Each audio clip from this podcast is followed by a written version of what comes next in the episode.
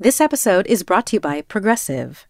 Most of you aren't just listening right now. You're driving, cleaning, and even exercising. But what if you could be saving money by switching to Progressive? Drivers who save by switching save nearly $750 on average, and auto customers qualify for an average of seven discounts. Multitask right now. Quote today at progressive.com. Progressive Casualty Insurance Company and Affiliates. National average 12 month savings of $744 by new customers surveyed who saved with Progressive between June 2022 and May 2023. Potential savings will vary. Discounts not available in all states and situations. I'm Tanya Mosley. In 1987, my sister Anita vanished without a trace. Decades later, thanks to DNA, we found her. But that's only the beginning of the story. She Has a Name is a new audio documentary that explores the search for redemption, confronting trauma, and healing in the face of unimaginable loss. Subscribe now to Truth Be Told Presents She Has a Name, where every revelation brings us closer to the truth.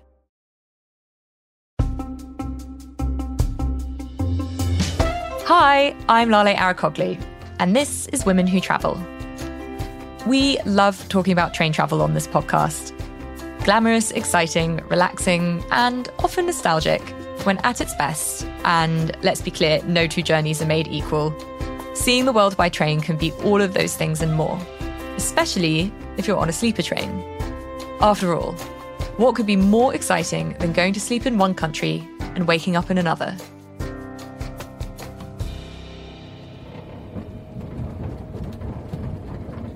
Every single time. It doesn't matter how long it's been in between my travels. I really feel it every time I get on board. And I see something new out of the window or discover something fun about trains that I've never known before. Today's guest is a friend of the podcast, Monisha Rajesh, who spoke to us almost a year ago about train journeys across India. She's written several books, including Around the World in 80 Trains and Epic Train Journeys. And she's currently well into the research for her next book on sleeper trains. She has lots of practical advice about how to make the most of the experience. I've just come back from Norway, where I did the sleeper train during the midnight sun. It's the strangest feeling because your circadian rhythms are completely thrown out of whack. You're staring out of the window, watching the sun not quite go down, but it's sort of orangey red. And then the sky gets these indigo sort of shards. And then it just doesn't ever go dark. And within an hour, the sun starts to sort of take off again from behind the cloud. And it just, it's, it's so odd to see. And at three o'clock in the morning, you can see people on the edge of the fjords waist deep fishing out on boats and hiking. And you see all of this from the train window. And again, I have that feeling of this is why I do this because I wouldn't see this if I was flying. This summer, I went to Scandinavia and was in Norway and in Sweden. And all, and it was right around midsummer, so it was basically light the whole time. And I didn't get a night train, but I did get a very, very, very, very early morning train. And I feel like I got to see parts of both of those countries that I just wouldn't have. Do you ever feel like you're constantly missing out on something because you're seeing it flash by you in the window and then it's gone? Do you feel like part of you is like, oh God, I just want to get off? Oh, definitely. I did. I did that quite a few times. Um, so the train that I was taking was from Oslo up to Trondheim, which is it's not actually that long a journey. It sets off about eleven o'clock at night and gets in at about seven o'clock in the morning. The train manager had said the scenery becomes absolutely beautiful at about four. I advise you get up and come and sit in the dining car. So I said, okay, fine. And I, I didn't even need to set an alarm because it was so light outside that I was sort of only dozing. And I got up and I went and I had my coffee and just felt very odd because it was four o'clock and it should have been pitch black. And yet it was, it was light and it was very sort of pale, pale blue. And I saw a whole herd of, I can't remember what they were in Norwegian, but they're similar to antelope. And there were lots of little ones and they were all just bouncing around in the field in this really sweet way. And I thought if I'd been sitting just at the opposite table, I would never have seen them.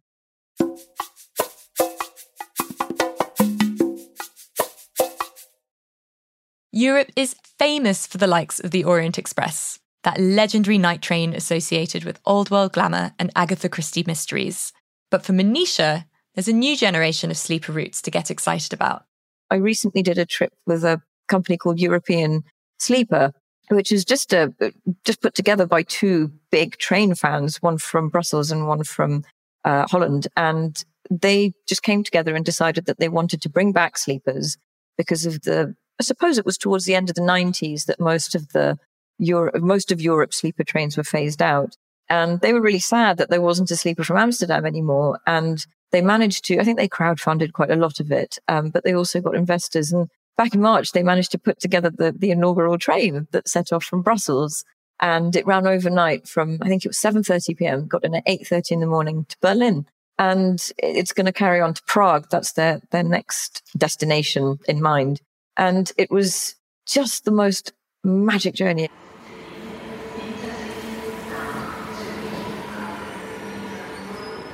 There were tourists who come in from all over the world actually just to, to ride this train. At the start of this episode, I called sleeper trains romantic. And they are.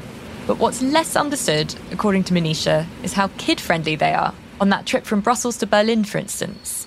I talked to a dad with his little boy, and he said, It's just, it's our time together. He said, He and I get proper, proper dad and son time. And we get, he was only six, I think. But he said he loves getting on board and he loves climbing up to his bunk and he really likes talking to people in English. They were Dutch and he said he absolutely loves meeting people so that he can practice his English. And he said, we always bump into people who speak different languages and he really likes them being in our compartment. And he said, I, I love to teach my child that it's safe to trust other people and to develop friendships with strangers.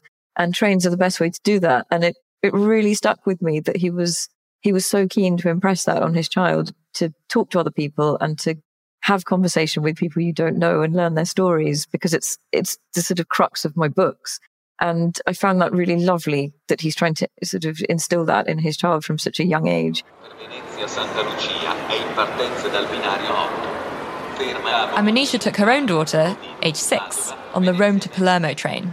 We did this in Easter, and it was a lovely, lovely journey. It's got a really nice kind of da-dum, da-dum, da-dum, when you know that you're, it's done with all the speeding out of Rome and it's just got into the fields. And you really feel that moment where the train's almost telling you, right, now all the good bits have gone, you can go to bed.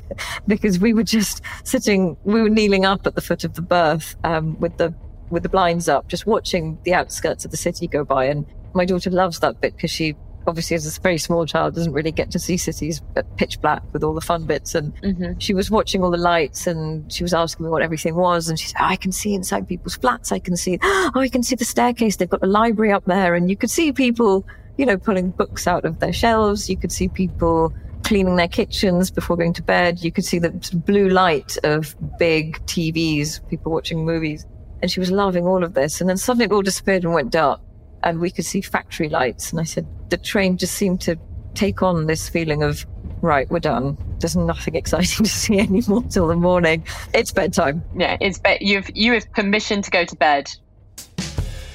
After the break, tips about planning, budgeting, and how to get the best deals. And we have a dispatch from a listener about a three week solo train journey from West to East Canada.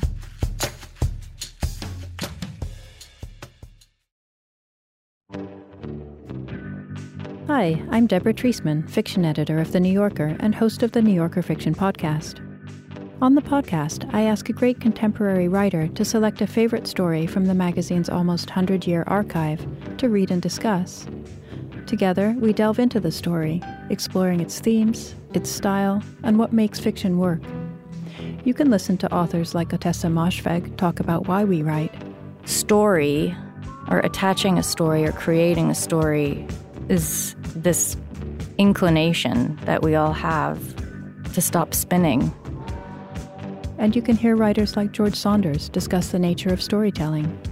On the first read, you accept these things as descriptions and they make you see the scene, but every line is a chance to inflect the reader's mind. You'll discover new favorite authors and read old favorites in new ways. Episodes of the New Yorker Fiction Podcast are released on the first of every month. Listen and follow wherever you get your podcasts.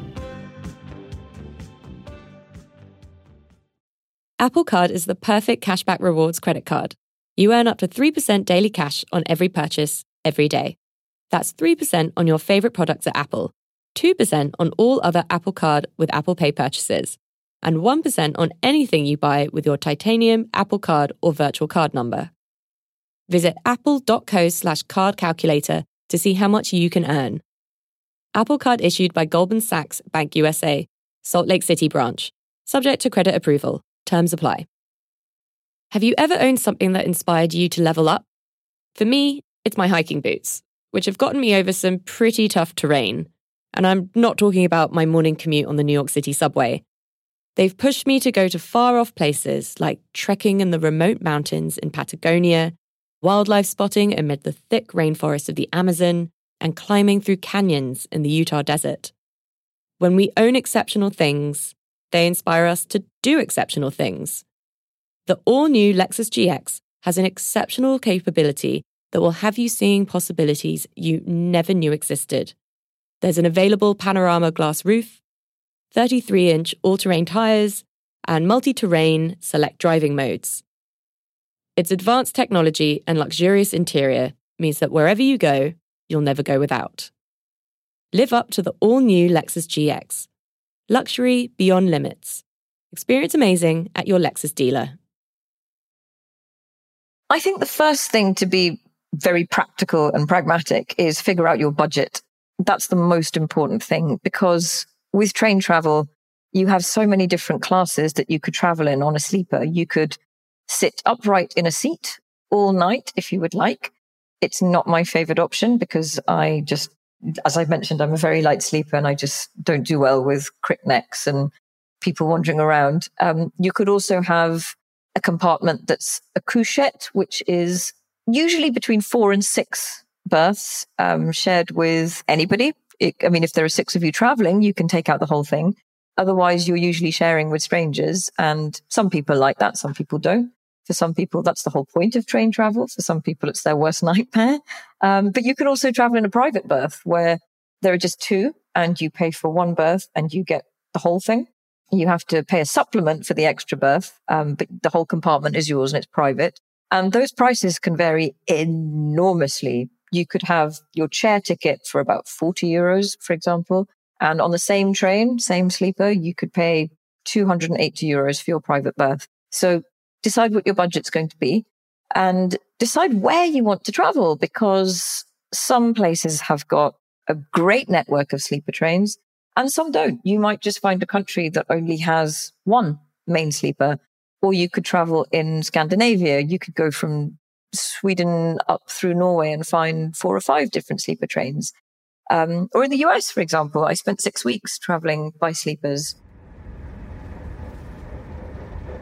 So I would, yes, budget is definitely the first thing to consider, but also think about practicality of travel, the ability of your passengers to climb up into berths, um, how able are you to do that? I have met many elderly people who have struggled to do that and said, you know, make sure you book your tickets as far in advance as possible so that you have lower berth. Make sure that trains have got disabled access and that they've got accessibility with the sleepers that you're in. Or are you getting on at 11 o'clock at night, which you might not want to do if you've got kids under six or seven?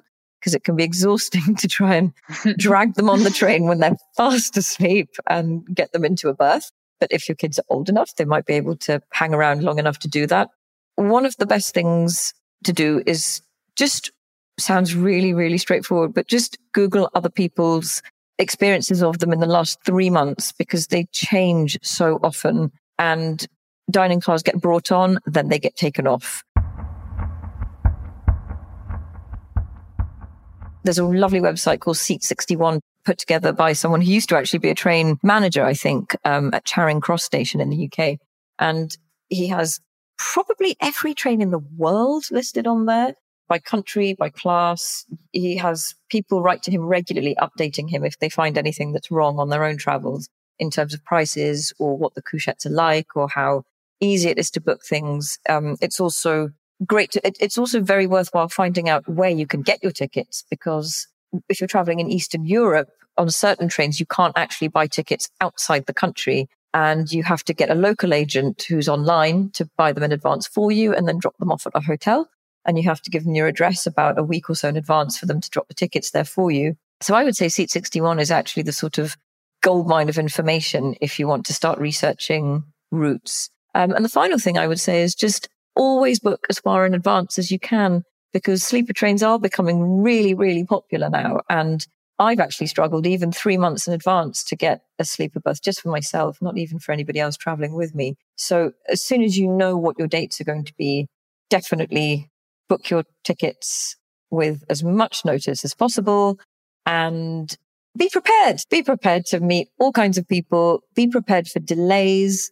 Keep lots of snacks and water on you because you never know what kind of cancellations are going to come up.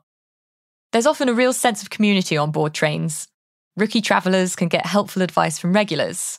I met somebody in the dining car at about 5 a.m. who we had seen. I was traveling with a photographer at the time. And as we were walking through the family carriage, which has, it has a built-in play area for children. And I just marveled at it, thinking it's so lovely being in countries where they don't hate kids and they actively embrace having children on trains and being around adults. And we'd seen this guy sleeping in there. And my photographer laughed when there was a guy sleeping in the kids' play carriage um, across a berth that had a little picture of Cinderella above it. And then we found him in the dining car. He was having coffee. He said, Oh, I do this journey quite frequently. I absolutely refused to fly. He said, I just don't do it. He worked as a search and rescue for the Norwegian Coast Guard. He said, I just have nothing that makes me want to do that when I could be doing this journey. I love sitting in this dining car. I regularly sleep in the kids area because they're obviously not in there at night. So this is an interesting thing about Scandinavian travel. If you buy a sleeper berth, you have to take out the whole thing unless you're traveling with someone you know because they don't sell tickets to two strangers traveling in one berth. But there's a Facebook group that he told me about where you can go on and find out if anyone else is traveling on that train that night. Complete strangers, bear in mind. And you can say, are you cool to share a two Oh my god, you can find your match. Yeah, you can literally find someone who's happy to do that. So you don't have to pay to have the entire thing. You can split the cost and say, right, we'll do this together. That's cool. Choosing your route, picking a destination can be a random decision or it can be carefully planned. Here's a dispatch from listener Carolyn Heller, who travelled 3,000 miles in three weeks, getting on and off different trains along the way.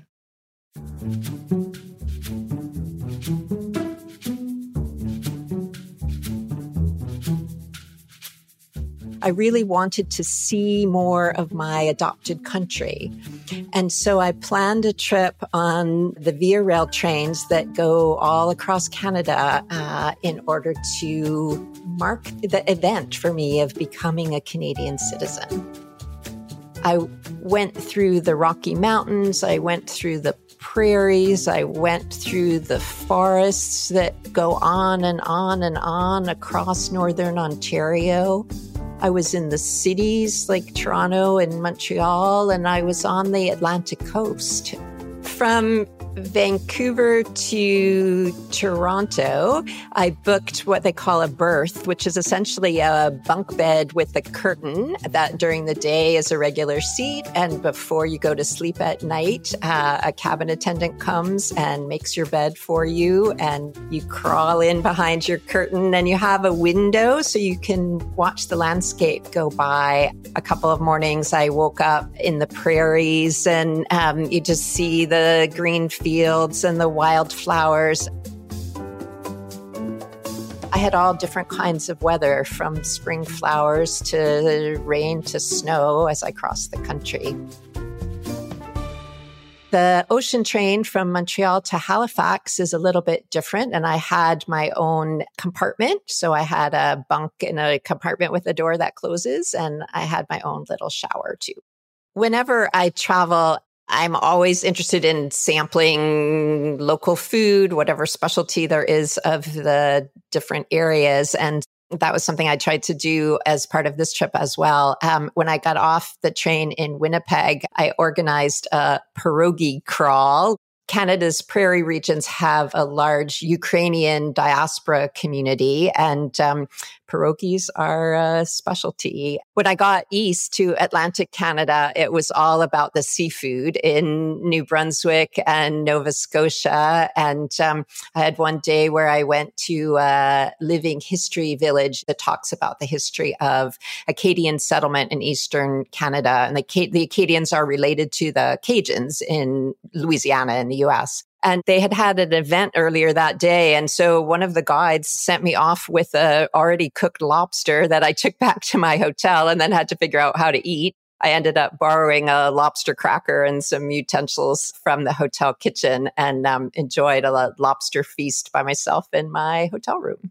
When you book any type of sleeper accommodation on the Via train, uh, your ticket includes three meals a day. And I was actually surprised at how elegant, really, the dining car felt because there were white tablecloths and servers brought hot rolls. And um, there were Canadian wines as well, both from BC and Ontario, even an ice wine, if I remember right, one day that we could sample.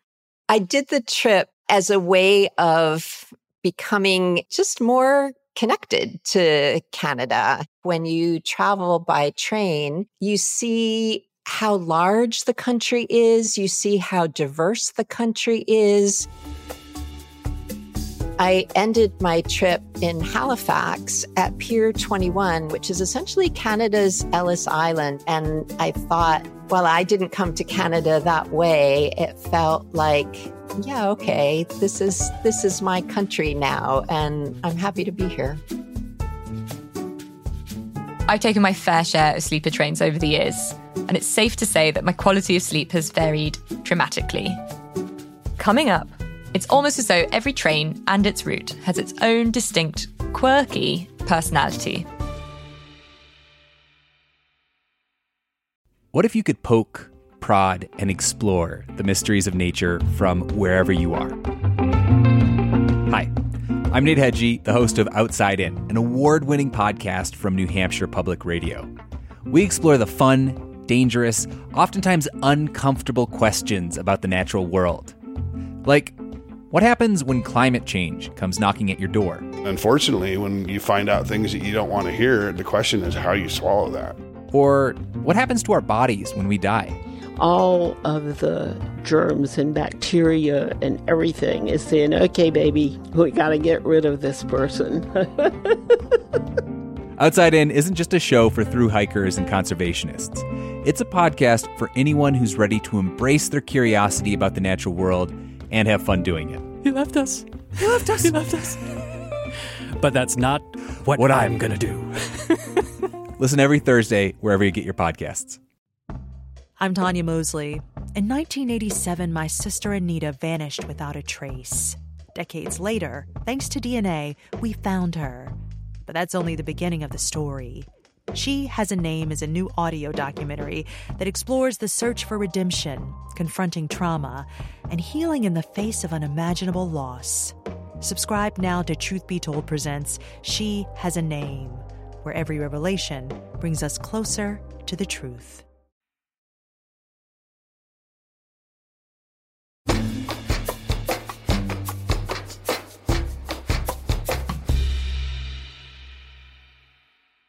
What's interesting is that all sleeper trains have very, very different rhythm. And having been on so many back to back over the last, I'd say probably about seven or eight months, they are really distinct from one another. The Norway ones are a very quiet humming sound and they don't move from side to side. They don't sway. They don't snake around. They're very, very gentle. And I slept probably the best I've ever slept on a train on those ones because they just don't move. Um, sleeper trains in the US as well, Amtrak, my word, you can really feel them. Um, I remember thinking one night, um, I think it was on the Southwest Chief, but it was one of the clangiest trains I've ever been on.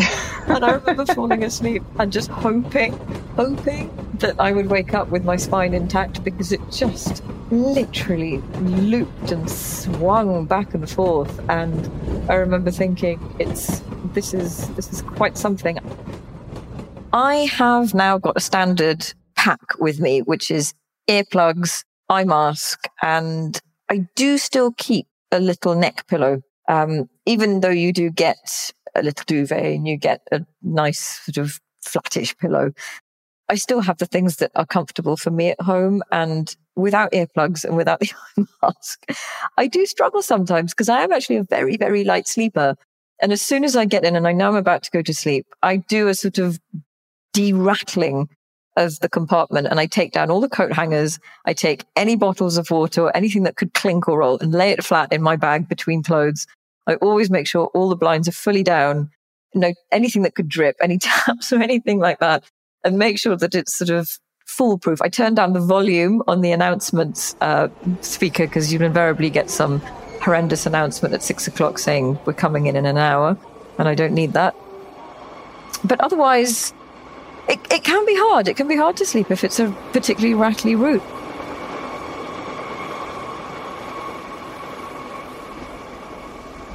With a lot of sleeper trains, they come in at around six o'clock in the morning or seven o'clock in the morning, and if you haven't had a brilliant night's sleep, there is nothing that you want to do more than go to a hotel and lie down and sleep. And you can't check in to most places till about three o'clock in the afternoon.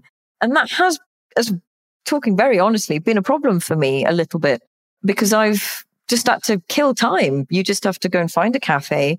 I generally don't sleep brilliantly because I always want to get up probably about 6.30 having a coffee standing in the window with a cyclist there are lots and lots of cyclists on board sleeper trains because they're some of the only trains we're allowed to bring bikes um, and also dogs. You have loads and loads of dogs on sleeper trains as well. In Sweden, the Swedish trains, they have um, a dog carriage, which is one of the best places I've ever been. And they're all sitting around together under the seats. And when you get to long. Oh my God, I love that so much. It's so great. When I was there, I was in Finland over December, very close to Christmas, and the dog carriage had probably about seven or eight different dogs. A couple got car sick, which is why the owners had to take them on trains back home oh. for Christmas. And the best bit was at long stops, you would see all the dog owners getting down on a snowy platform and just urging these dogs to just get on with it and just do your thing before we get back on. It was so funny to watch. And they were all trying to make friends on the platform.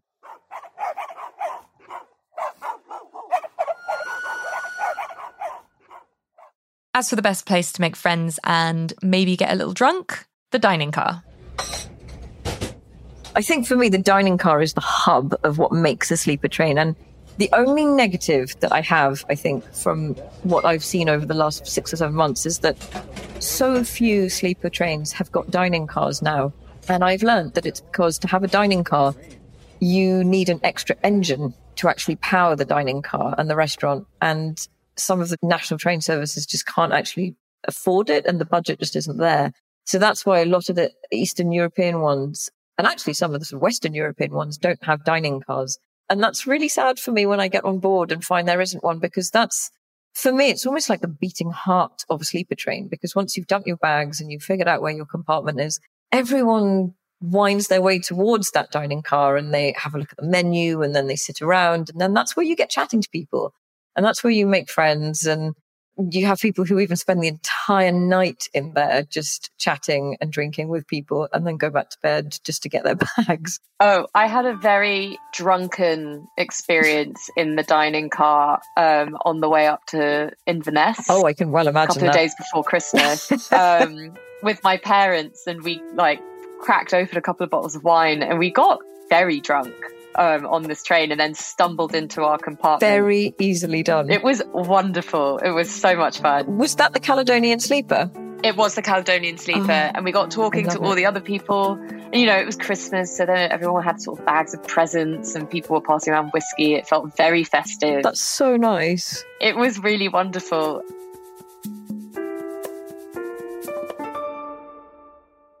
All of this sounds pretty fantastic. So I had to ask Monisha when has the cold reality of a long sleeper journey put a pin in that sense of magic and nostalgia? I have had a massive, massive delay. Um, when I was traveling from Ankara to Kars, I was on a sleeper train from Ankara to Kars and we were delayed by about 30 hours. Oh, God. So the engine had broken down and it was snowing and it was the day of the earthquakes and all round, it was possibly one of the most horrendous experiences of my life because we'd actually been in both the earthquakes in Ankara. We'd, we'd felt them very much where we were. And we were on the sleeper train that night from Ankara to Kars. And obviously the whole country was in absolute turmoil with what had happened. And the trains were perfectly safe where we were going. So we hopped on and I think you could, you could really feel the difference in atmosphere on board amongst everybody there in a way that I'd never felt on a train before. That sense of community was stronger than ever before. And we were all sitting in the dining car. People were trying to contact family. I felt really, really empathetic in a way that I just don't think I would have had I not witnessed people actually traveling around trying to get in touch with people and just hearing what they were saying about the reason it had happened and what was going on. And then when the engine broke down, I remember the dining car attendant saying to us, this is, he's like, this is all just like one big kind of omen of things, but they, all, all the bad things will go at once and then everything will be fine. And the heating went off because there was no engine, but it was, it was a strange feeling because all these things were happening. It, it, it had broken down. There was no heating. It was snowing outside. We had no food. They did a mass order of kebabs for about 60 people. And these lovely guys appeared at the train station and brought them on board. And I remember thinking, any other time in my life, I would be so irritated and so annoyed and grumbling away about this breakdown. It was not at all the journey that it should have been, but I remember still coming away thinking, at least I'm able to come away from this and I'm okay.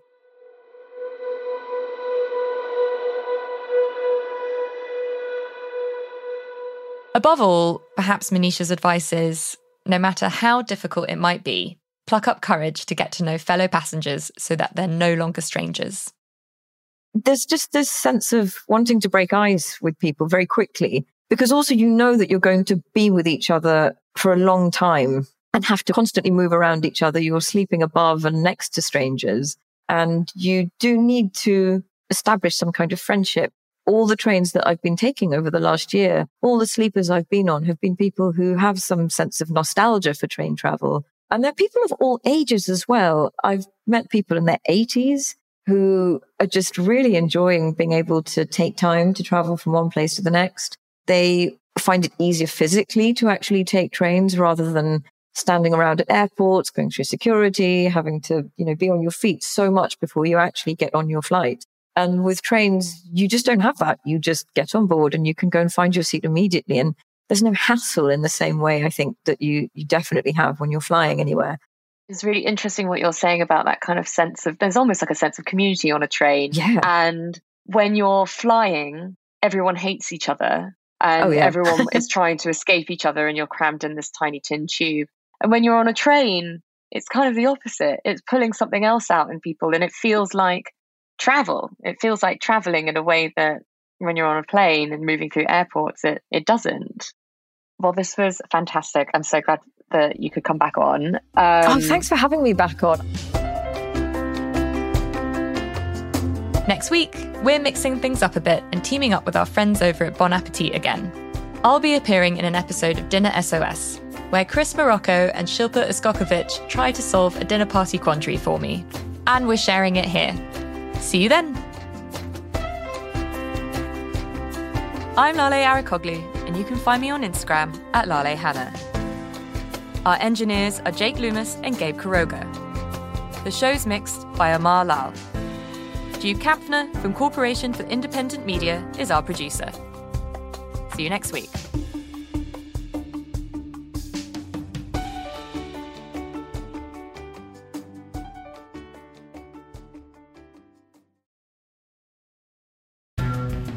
If you are watching this video, either I'm dead or I'm in a very, very, very bad situation.